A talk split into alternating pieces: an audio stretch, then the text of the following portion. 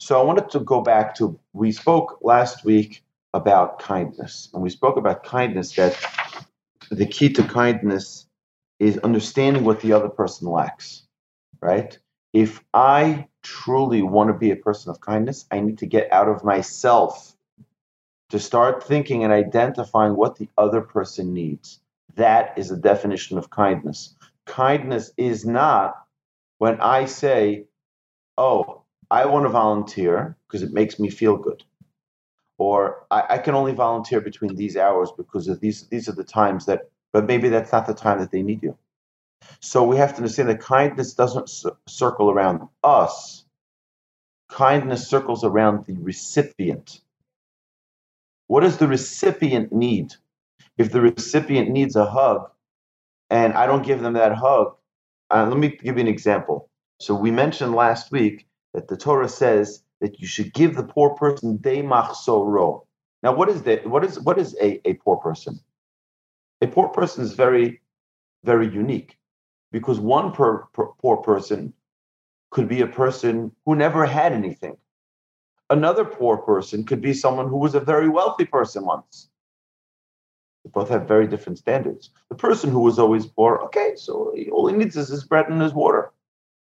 But the person who was once wealthy, who used to have a mansion, who used to have a, a, a Bentley, who used to have a chauffeur, who used to eat the fancy restaurants for him, it's a much bigger embarrassment that he has to take the metro, right? And we understand that. So what what our sages teach us is that kindness is sub, is subjective to the individual. Depending on where the individual comes from and what they, their norms are, is what we are required to provide provide for them when we talk about kindness. Very important principle we see in Judaism we need to always understand who it is that we're helping. Well, we can always say, you know, something, it's not my business that you were once a wealthy person. I'm not buying you a Bentley. Here's what Rashi says. The great commentator Rashi teaches us and says that the responsibility of kindness is that even if we have to provide for him the servants to run before a horse in front of him, right? That is the kindness we need to do. And we think to ourselves, what do you mean? I have to buy him a, a, a Rolls Royce because that's what he's used to? No, that's not what you have to do. But you have to feel his pain. You have to understand at least where he's coming from. And that's what our sages require us. Our sages require us to take the time to understand this person's loss. And even though we may say, well, You know, what he lost is not a big deal. That's most people don't even have that. I know, but it's still for him a very serious lacking. Understand?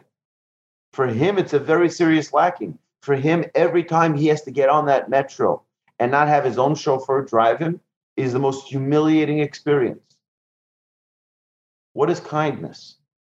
Kindness is trying to understand the other person's lacking. Every single one of us here has a lacking. It could be a compliment. We need something uh, for our car. We need something for our house. We need something for, you know, whatever it is. If we were true people of kindness, we would investigate what it is that they need. We may not be able to provide it, but at least let's understand. My grandfather did a, a workshop on this with his students. And he said, I want you several times a day for the next week till we meet next week. My grandfather charged to students I want you to identify the lackings of your fellow. This is in yeshiva, in the yeshiva they were in. I think it was three to five times a day to just think about another person. What are their lackings? The guys came back a week later, couldn't do it. So difficult to get out of yourself Stop thinking about yourself to only think about the other person, about what they need. Anybody who's in a relationship knows that. Anybody who's in a committed uh, relationship of marriage or engaged has someone that they're married or engaged to that is needing of something. Identify what that need is. What is that need? And it's not an easy thing. It's a very difficult task. Identify the lacking of the other person. I know what I'm lacking. I know when I'm tired. I know when I'm thirsty. I know when I'm hungry. I, I, I know myself. Do I know my fellow? So women have a special gift with this, much better than men. Right? The, the, the Talmud tells us that women understand their guests. Women understand their guests. Right? They have an intuition to the lackings of other people. Right? They have with children, right? Women understand when they're thirsty, when they're hungry. When it, it's an amazing thing. I remember once when I was um, one of my children. I was I was with my children. My wife was out, and I was getting very frustrated because one of my children was crying. One of my children, who was supposed to be sleeping, was crying, and I anything I tried, I checked the diaper. Diaper was fine. Everything I tried wasn't what they wanted. So I called my wife reluctantly. Well, can you help me out? Give me some clues here. What, what? She says, for sure, she can hear. Thirsty. She can hear from the cry the baby was thirsty. Like really, of all things, I'm supposed to. I'm supposed to think of that, right? But that's a mother's intuition. That's a mother's nature of understanding the needs of their children. And that's what we need to learn from. You know, when the Torah, when the in the beginning of the Torah, what did the serpent tell Chava? What did the serpent tell Eve?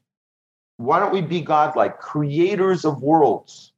Let's become godlike. Let's be cre- let's become creators of worlds. Right? That, that was the goal. Let's be godlike as much as we can. Now, he was mistaken with the method of how to do that.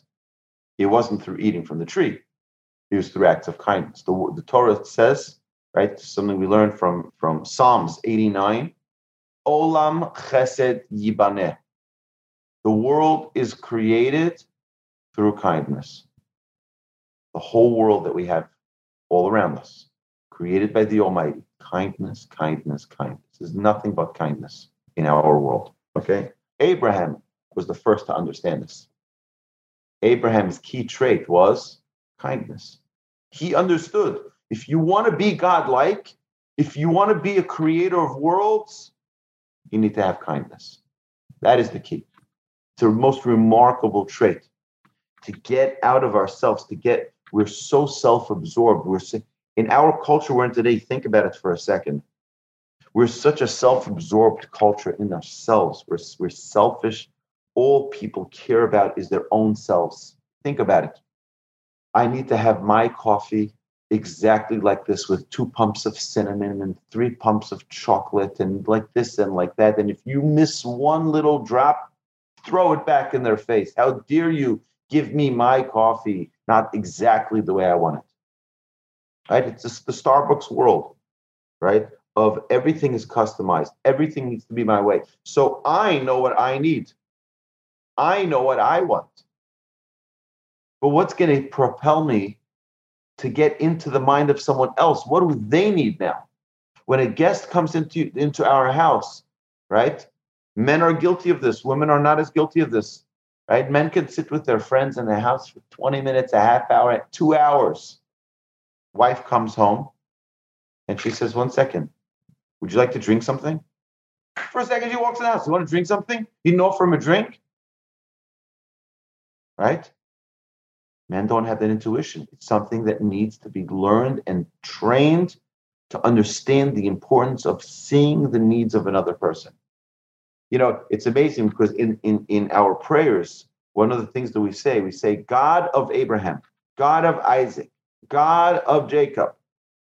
Our sages tell us, God of Abraham, who connected through kindness to the Almighty. He had his own unique way. What was that unique way? kindness.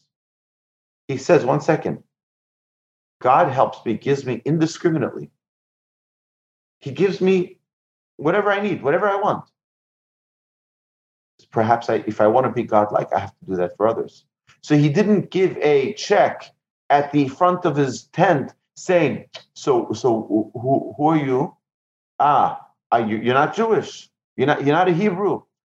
Okay, continue. There's a hotel down the road. No, If I want to be godlike, I have to have a tent that's open on all four sides. Everybody come in, break all barriers. Let's go. Come inside because what I need to do in order to be godlike is to be a giver without deciding who deserves, who's like me, who's not like me.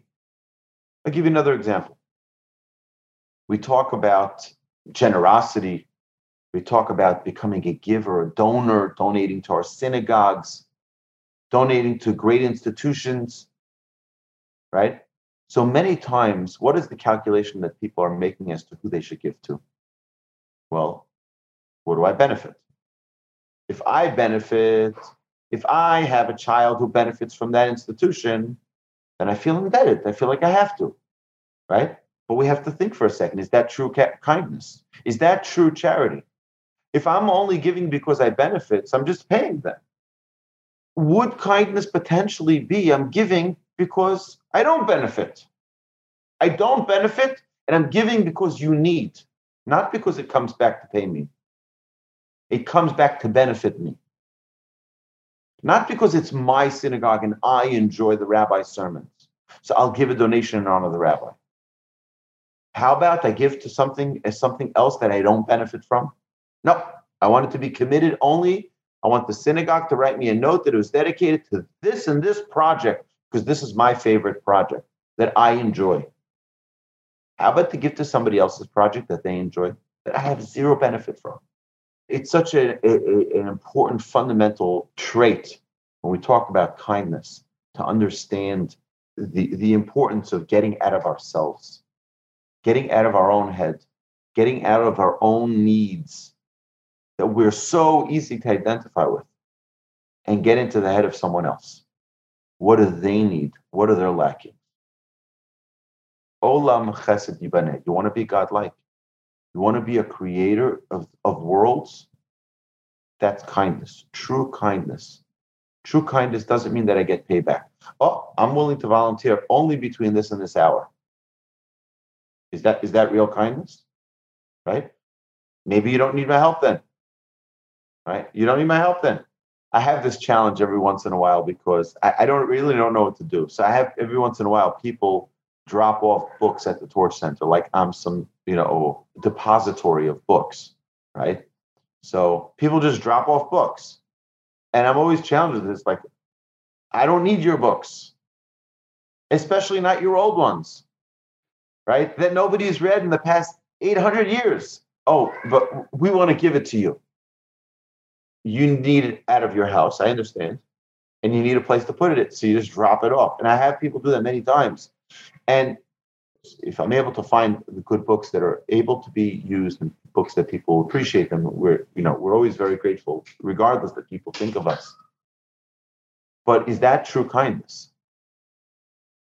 Or is that I found the sucker who's going to take in my my my old books that I want to get rid of because I need to clear out the shelves for my new uh, for my new series of uh, Harry Potter or whatever book it is. Right? Do you understand? Is it because of me or is it because of you? Oh, one second. I could call up the rabbi and say, you know what? I'm looking to buy some books for you because I really like your teachings. What do you need? That's a whole different story. I actually had a guy call me up he says to me, Rabbi, you know, one of the things that I love doing is I love buying books for institutions. He says, Tell me whatever books you want, and I'm sending them to you. It's true. He says, I like to have a part in a in a, a Torah institution having good, uh, relevant Torah books. Tell me what you need, and I'll ship it to your to your to your institution. The person doesn't even live in Houston. The person I've never even met, but he knows the work that we do, and he wants a part in it, right? And that's something that's passionate to him, right? It's it's it's, it's his passion. His passion is to is books. Okay. Again, we're, we're not. I want to uh, make make it clear. It's just a disclaimer. We're not here to try to tell people what is and what isn't kindness. That's not the job. That's not the the goal. Is to understand the responsibility of all of us. That when we are engaging in this mida, in this trait of kindness that we apply true kindness. But when we're trying to train in the in the training ground of of kindness, so uh, so here's the way the way we we typically advise. okay, in the world of, of Musar study, okay? Strengthen what you're good at. Okay, I'll give you an example. So if you hire a trainer when you work out, okay, you're hiring a trainer, physical trainer. So the trainer will first, hopefully, if they do their job correctly, will first analyze what it is that you do, how your movements of your body are, and so on and so forth. And they say, you know what? You have good upper body strength. So here's what we're going to do. We're going to take your upper body strength and we're going to use it to strengthen the other parts of your body that are not as strong. Okay. But if I say, listen, you're doing it all wrong. Okay. Here's what you need to do, right? You're not going to be sticking around with this trainer for a long time. You have to utilize the strengths to help fix the parts that you're weak at. Yes, we start with the things that we're strong at, the things that we enjoy doing. I'll, I want to give you, I want to share with you my own personal, my own personal lesson of this. I've shared this before in one of the other classes. I think it's important for me because this was a real breaking point in my own spiritual growth and my own kindness growth. I moved to Israel when I was 15 years old. And I, I uh, was in yeshiva, and totally Israeli yeshiva. I was the only American boy there. I was the only English speaking boy, right? And I come from America. I came with my own American treats.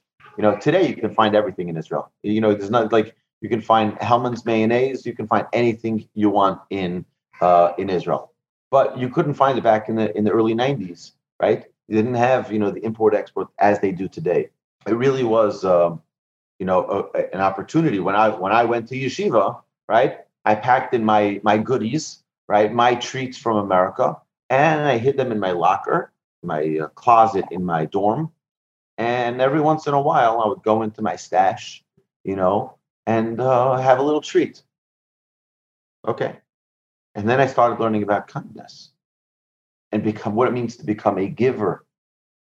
And I said, I'm everything but that. I'm everything but that. You know, I look in the hallway, okay, there's nobody here, coast is clear, and I can enjoy my snacks, right? I said, that's not what giving is. So I made myself a policy and a rule that I don't allow myself to enjoy my own snacks unless I give to two people first. So I'd go into the hallway and I'd see two guys, I'd call them in, and they're like, what, what do you want? I'm like, just come here a second. Right? They'd come to me and like, what, what do you want? What do you want? Like, you know, I was like, I would open up my, clo- my, my closet in my, in my room, and they would see all these things like, whoa, right? I'd say, here, have some, right? And they would, they would have, and only then I would be able to take for myself. And it was for me, that's the way I was able to break myself out of that selfish mode, I only for myself, and let me start giving to others first. And it, what happened was is that I felt a complete transformation in myself, where I only wanted to enjoy from something after other people enjoyed from it. As a parent, it helped me. Years later, where I, I realized, you know what? Before I drink, let me make sure my children have what to drink. Before I eat, let me make sure my children are fed. By the way, halacha says this. By the way, halacha says that if you have a pet, you're obligated to feed your pet. Feed your pet before you feed yourself. Well, people are ready to do that for their pets, but not always before their their family.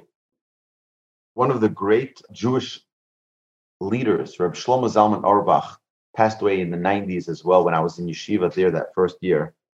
Second year I was there. He was known that when he was growing up, he many, many, many times missed meals because his family was very poor. They were a, a, Jerusalem family, you know, before the establishment of the state of Israel. They were very, very poor. They, they you know, food was very rare commodity, and you know that he'd skip eating so that his siblings would eat, so that they'll have what to eat. Me, he stayed and sat and learned longer. So he sat and learned more. He says, "I'm being fed by the Torah, right?"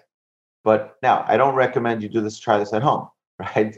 The, the idea was that he was willing to give up of himself for someone else, to completely be selfless, right? Not only selfless when it's someone, how about so many times we're ready to be selfless for our own family, but for my neighbor's child, I'm not willing to. Well, is, is that true kindness? To think about that for a second. My child, I'm willing to, but my neighbor's child, but they're, they're not needy? I don't have a mitzvah of kindness to them? Okay, so I'm, I'm telling you, if you sit outside your house and you see people walking the streets still in lockdown, I have this every Shabbos. I have a great privilege. You know, right in front of my house is like Grand Central Station here in our neighborhood. People are walking by with their with their families, right? Everybody needs something. We have to identify that everybody needs something. One person needs a word of encouragement. One person needs a warm welcome and good Shabbos. Do you want something to drink? Your mailman. I see many people do this, so we started doing this. We put a cold water bottle in the mailbox, right? A cold water bottle in the mailbox, so that the mailman can feel appreciated. You know what? It's just, it's so hot. It gets so hot some days and so humid, right? Perhaps we can think about other people in a way that's unique and special. What can we do for someone else? Think about how we get out of this this wall that's locked up. I know what I need. I know what I want. I know when I want to drink. Again, I know when I want to eat. I know when I'm hungry. I know when I need when I need the restroom. I know what I need. But do I know what, what someone else needs?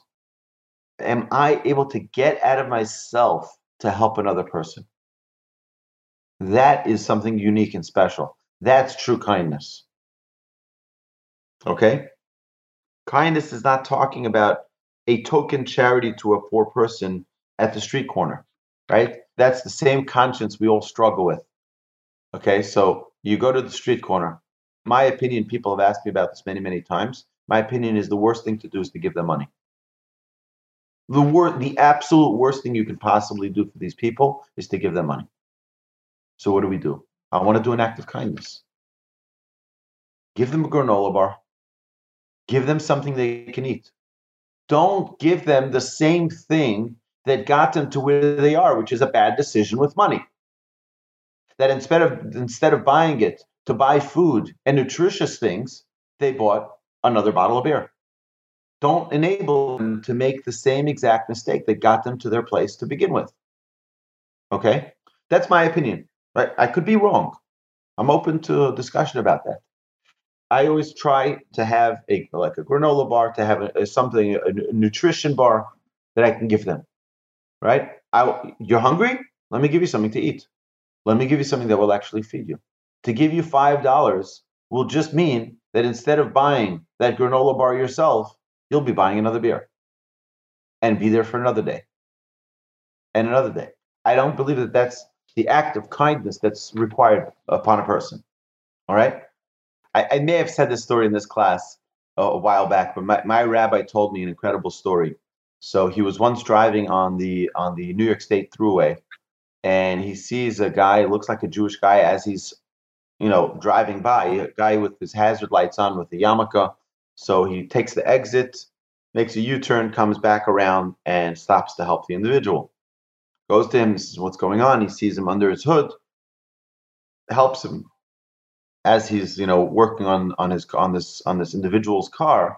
He realizes this guy doesn't look Jewish. I mean, he's Chinese, right? He looks completely Asian, but he has a yarmulke on his head. So after he's done helping him, he gets the car started again, whatever was needed. He says to him, "Sir, if you don't mind me asking, are you Jewish?" He says, "No, I'm not Jewish." He says, "So what, what's what's with the yarmulke?" He says, "When I came to America, the dealership when I bought the car, they said, listen, if you're in New York or New Jersey and you get on the side of the road, you have to have a Jew cap. You have to have a yarmulke in your glove compartment. Put it on, a jewel will stop for you right away. All right? He says, I did it. It was magic, right? He says, I put my yarmulke on my head and boom, you stopped for me and you, you helped me out, right?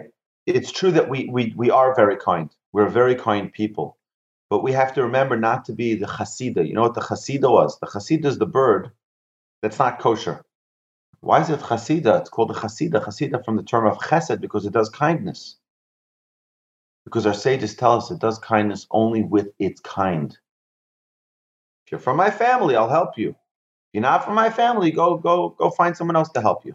That's not true kindness. That's treif, right? That's not true kindness. You help everybody. Right, so we have to keep that in mind. But I, I want to share with you something else. You know, what's if someone is too embarrassed to receive charity? Have a dignity. Me take a handout from someone else. Unbecoming. I don't want to come to somebody else to ask somebody else for for charity, for you know. So the Torah tells us, give it as a loan according to his lacking. What does it mean according to his lacking? Because there's no norms. There's no norms. I want to tell you an amazing thing that the rabbi said in shul on on Shavuot. We had a social distancing minyan in shul. Um, I wear my mask. I wear my my beautiful torch mask uh, wherever I go. Anybody who wants a torch mask, reach out to me after class. I'll happily send you one to your home. We got beautiful masks emblazoned with the torch logo, and we're getting more uh, produced this week, God willing. Here's what, what the rabbi said. The rabbi said in this week's in what we read in the in the reading of of Shavuot, the Torah reading, we read about Shmitat Mammon, about the Shmita. The Shmita is the sabbatical year. We know what happens in the fields. What happens in the fields? So you don't work your field on the seventh year. You don't work your field. Okay. And what happens with your field? There's a promise given in the Torah. A promise given in the Torah that God will will give you a triple crop in the sixth year. For the sixth year, for the seventh year where you don't work it, and for the eighth year where the previous year you didn't work it and now you're catching up. Okay, so you get a triple crop guaranteed by the Almighty. That's pretty generous, right? But it's very difficult. It's not an easy mitzvah to observe. You know why? Because you need to be completely 100% relying and trusting on Hashem. And we don't like doing that. As human beings, we like to be self sufficient, right? I have my, my insurance policy and I have my financial security, and I don't like to rely on anybody, particularly not someone I don't even know Maybe, maybe not. Will he provide? Does is he able to provide? Right? It's a it's a struggle that we all struggle with. So that's the sabbatical of the field. There's another sabbatical, and it's called sabbatical of money. And that is as follows. Let's say the sabbatical year is coming up. It's Rosh Hashanah. It's about to be Rosh Hashanah. And your friend comes over to you and says, you know, Uncle Lenny, can I borrow a thousand dollars? Okay. So you, lend them a thousand dollars, okay? The Torah commands us a very difficult mitzvah that comes that Rosh Hashanah. It's the sabbatical. You have to go over to him and say, uh, Mr. Joe, I want you to know something. You're not allowed to pay me back. Why? Oh, what do you mean I'm not, I'm not, you're not allowed to pay me back? You have to go over to him and tell him, you're not allowed to pay me back. You know why you're not allowed? Because there's a mitzvah in the Torah for me to not to not get my money back. Because Shemitah clears the accounts. Clears the accounts. Now, you're not even allowed to knowing, one second, Rosh Hashanah is coming up in two weeks. If I don't, if I lend you money, I'm going to lose my thousand dollars. Right? You're not allowed to not lend him money. God is forcing us to loan money we know we'll never get back. And not only we never get back, we're not allowed to ask for it back. We have to inform them that we're not going to be accepting their money in return. What? Why? It's a number of reasons. Right? So first is every seventh year is a reboot. Everyone gets a fresh start again. Right? Everyone gets a fresh start. Everyone has an opportunity every seven years to reestablish their financial situation, their own financial status. Right? So it's it's a new beginning, but it's something more than that. Do you think if you loan that money, that God doesn't know about it? You think God doesn't know about it? You think God doesn't know how to pay you back that thousand dollars? Do you think only Joe that you lent the money to is the only one who knows how to pay it back? That is an exercise in our emunah, in our knowledge of Hashem and our bitachon, our trust in Hashem, where Hashem tells us, don't worry about going to Joe for the money. I've got you covered. Right? It's once every seven years where Hashem says, remember who's really in charge. You have a mitzvah to yeah. loan money to someone, you loan that money to him. You give them the money that they that they're requesting. So businesses, so Hillel, the great Hillel, who uh, is one of the one of the great characters of the Talmud, Hillel made something called a pruzbul.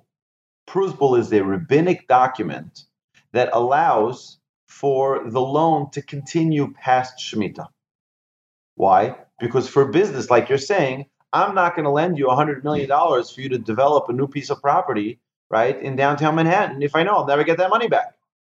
So because of that, what, what they did was is they instituted this prusbul. And what this prusbul does is that it is a rabbinic allowance, so to speak, for that loan to be carried over the Shemitah year. But it's only for business purposes. Oh, after the rabbi said that, I was like, you know what? That would be so cool if someone came to me and asked me for a loan right before Shemitah. And then I, I would love to have that mitzvah, that opportunity. I want it to be like a real number, like $123, you know, like a real, uh, and 45 cents, you know what I mean? Like lend them that money and I want to see it come back. I want to see where it comes back from. It really is remarkable. It, it is absolutely remarkable because we think, you know what, everything. I'll tell you, my, my, we had an, an amazing story. My wife is a really incredible woman. So let me tell you something about my wife. Okay, so she had a store, she had a business that she started uh, a little bit after we moved to Houston, so, so almost 15 years ago. It was a paper goods store. Went very well. We put together, so we you know collected our savings and we you know bought the inventory, and slowly that you know you know little amount of money really started growing, and she put everything back into the business, and she grew more inventory, more inventory, more products, more things, and it went from you know a few thousand dollars to you know to to you know it grew exponentially you know, probably 10 times the amount or more. Okay, after a couple of years, my wife was really getting tired of getting deliveries every every couple days, shipments of more and more pallets of, of goods, and it's like you know it's it's, it's very tiring. And she was she was pregnant, and it was like you know schlepping boxes. I would do all this, try to do as much schlepping as possible and unpacking things, and you know many of the synagogues bought everything that they use for kiddush it saved money by buying it through her instead of having someone schlep out to Sam's Club or this. You know, it was it was a great service to the Jewish community, and you know, for her it was it was a profitable uh, enterprise. Okay, but she got tired of it. She wanted to sell it, so we found the buyer, and um, we put together a contract. We had a legal contract put together by an attorney, and you know, it was structured in a way that they can you know start making money and paying back the sale price. It was an amazing thing. Came the first date of payment, and nothing came. And the second date of payment, and nothing came. And the third date of payment, and I would I meet I met the person, I met the individual. I asked them, you know, it's like I'm I don't want to pressure you, and I don't want, but you know, already a couple of uh, payment dates have passed. Is you know what's what's going on? Well, he was wasn't in a good mood. You know, it was like and we have a legal document, right? This person owes us, and it's a lot of money. This is, you know, so we can pay back loans or debts or things like that. So what are we going to do now? What are we going to do? Person bought the business. Turned out that the person ended up selling all of the goods for cash and left town. So we can take them to court, right? And we can, you know, hold the lien against their house or something. Uh, we can do all of that. Or we can say, Hashem has enough money. And Hashem knows what we're what's coming to us. And leave it to Hashem and let him figure it out. So what happened was is an amazing thing. My wife said, you know what, let's do that. We trust in Hashem more than we trust this person, obviously. Right? So we can either, you know, be angry and, and feel like we were taken advantage of and someone robbed us of a lot of money, or could say Hashem will take care of it. Okay? So we decided we're not going to even pursue anything with this individual. We trust that Hashem will, we're accepting this with love. If Hashem wanted us to lose it, we'll lose it. And if Hashem wants to repay us, He has His ways. Few short days later, I get a phone call from someone who ran a, had a business in New York. He needed now, he was expanding his business to Texas, but he didn't have a physical address yet. You know, and he wanted me to just set up a, a company on my home address, and he said, "Listen, I will I will give you ten percent of the earnings, you know, till I'm able to get my office established until everything." And I'm telling you, I did the math, I calculated it. The amount of money that we made from that new enterprise was exactly, exactly the amount of money the sale of the business was going to be to the dollar, including the taxes. Every single dollar, Hakadosh Baruch Hu, the Almighty, blessed be He, paid us back, right? And it, it really is unbelievable. Every single penny that was supposed to be given to us through the sale, and it was given to us in the last time as a free total gift from the Almighty. And as soon as that amount of money, you know, was paid back, the Almighty said, "Okay, got what you were supposed to get." And now that person established his office already in Texas, and it was it was over, right? Unbelievable. We think we're we're in control of everything. Hashem is telling us, "Let go a little, let go a little." I've got you covered. Someone comes to you to ask for a loan two weeks before the Shemitah. So the next Shemitah, I don't remember, wait, maybe in two or three years uh, from now. I'll look it up and I'll, I'll, I'll let you know, right? But it really is unbelievable that if we just let go and put our, our ourselves in the hands of Hashem, unbelievably great things come to us. Hashem is capable much more than Mr. Joe that you loan the money to. Right? Hashem is much more capable of taking care of us than anyone else on planet Earth. Okay? So, when we talk about giving to another person, what Hashem wants us to do is not to give what I'm comfortable with giving, it's giving what they need. Give what they need. Okay? Give according to their lacking right? And if a person is too embarrassed to take charity, give it as a loan, right? Give it as a loan. And that's part of your act of kindness. The Torah tells us give it as a loan. Because as a loan, right, I, I'm willing to take out a loan. I'll pay it back, even though you know they can't give it back, right? Give it as a loan and don't ask for it back. That's the greatest form because you're giving it in a way that's meaningful to them, a way that's dignified for them, to become a person of kindness, a builder of worlds, we need to learn to see, to hear, and to understand what the other lacks. And it's customized for each individual. Okay, great. So we, we gave the example before. A wealthy man leaves lug, a luxury home to a simple small apartment where they leave their gold and silver to a, a life where they have where they have nothing, right? But leaving his car okay, to leave his car to start going with public transportation, that's humili- humiliating for him, right? That's humiliating. I can I can live without the gold and silver. I can live without the fancy house, but to have to go on public transportation, you understand? Un- identify what it is for that person that they need, just so that they can have a dignity, right? It's extremely difficult, right? This is their true lacking right? Now we can just say, you know why don't you be a mature adult and grow up? And grow up. So you don't need it anymore, right? You had it, and obviously God wanted you to lose it. God is giving us an opportunity to do this mitzvah to its perfection. Okay, you understand? So we have opportunities for kindness all around us. It could be a husband, a wife, a child, a relative, a sibling. What do they need today? What is their lacking? Okay. Understanding the true lacking of another, everyone has something they may be lacking. For one person, it's money. For one person, it's work. For one person, it's advice. For one person, it's health. For one person, it's spirituality. For one person, it's friendship. For one person, it's happiness. Get into the other person's psyche. What is their need? For one person, it could just be a visit. Just come by their house and say hi. That's it they need. Every person is something else. Okay, so step one. Step one, what do our sages tell us? Step one is to learn to see the lackings or needs of, of others.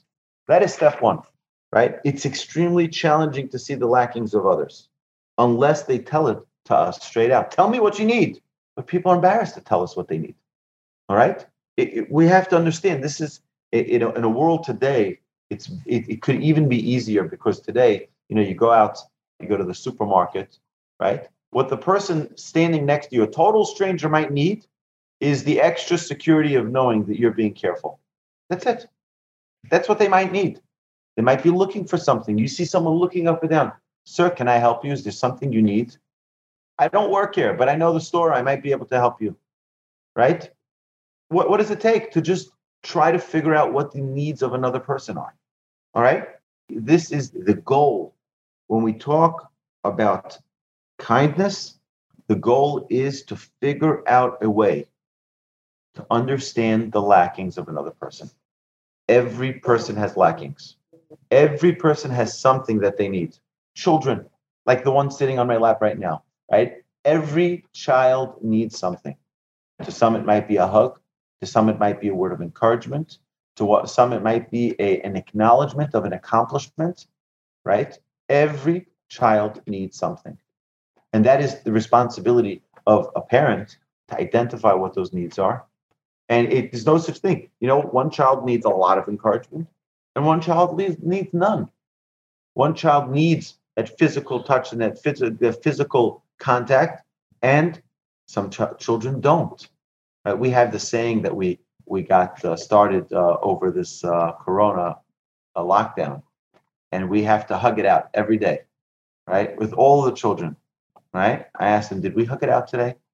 Right? And we have to hug it out. Every one of the children, even my little Hadassah, right? She says, "Abba, we have to hug it out." right? And and we hug it out. And the the idea is is that you know what? Even though we're all in clo- close quarters, we're all locked down in the house together. Let's not forget to remember to hug each other and to embrace each other. And I can feel with my children, right? I can feel by how they hug something going on there. Okay, what's going on? Right? What's on your mind? Right? They're, they're not they're not fully present, and we try, we try to talk about it, right? But every human being has something else that they're lacking. Let's go out there. Let's see the world from a different lens, not from what I need and from what I identify, what, what I know, but what does the other person lack? What does the other person need? That is true kindness. That's the kindness of building worlds.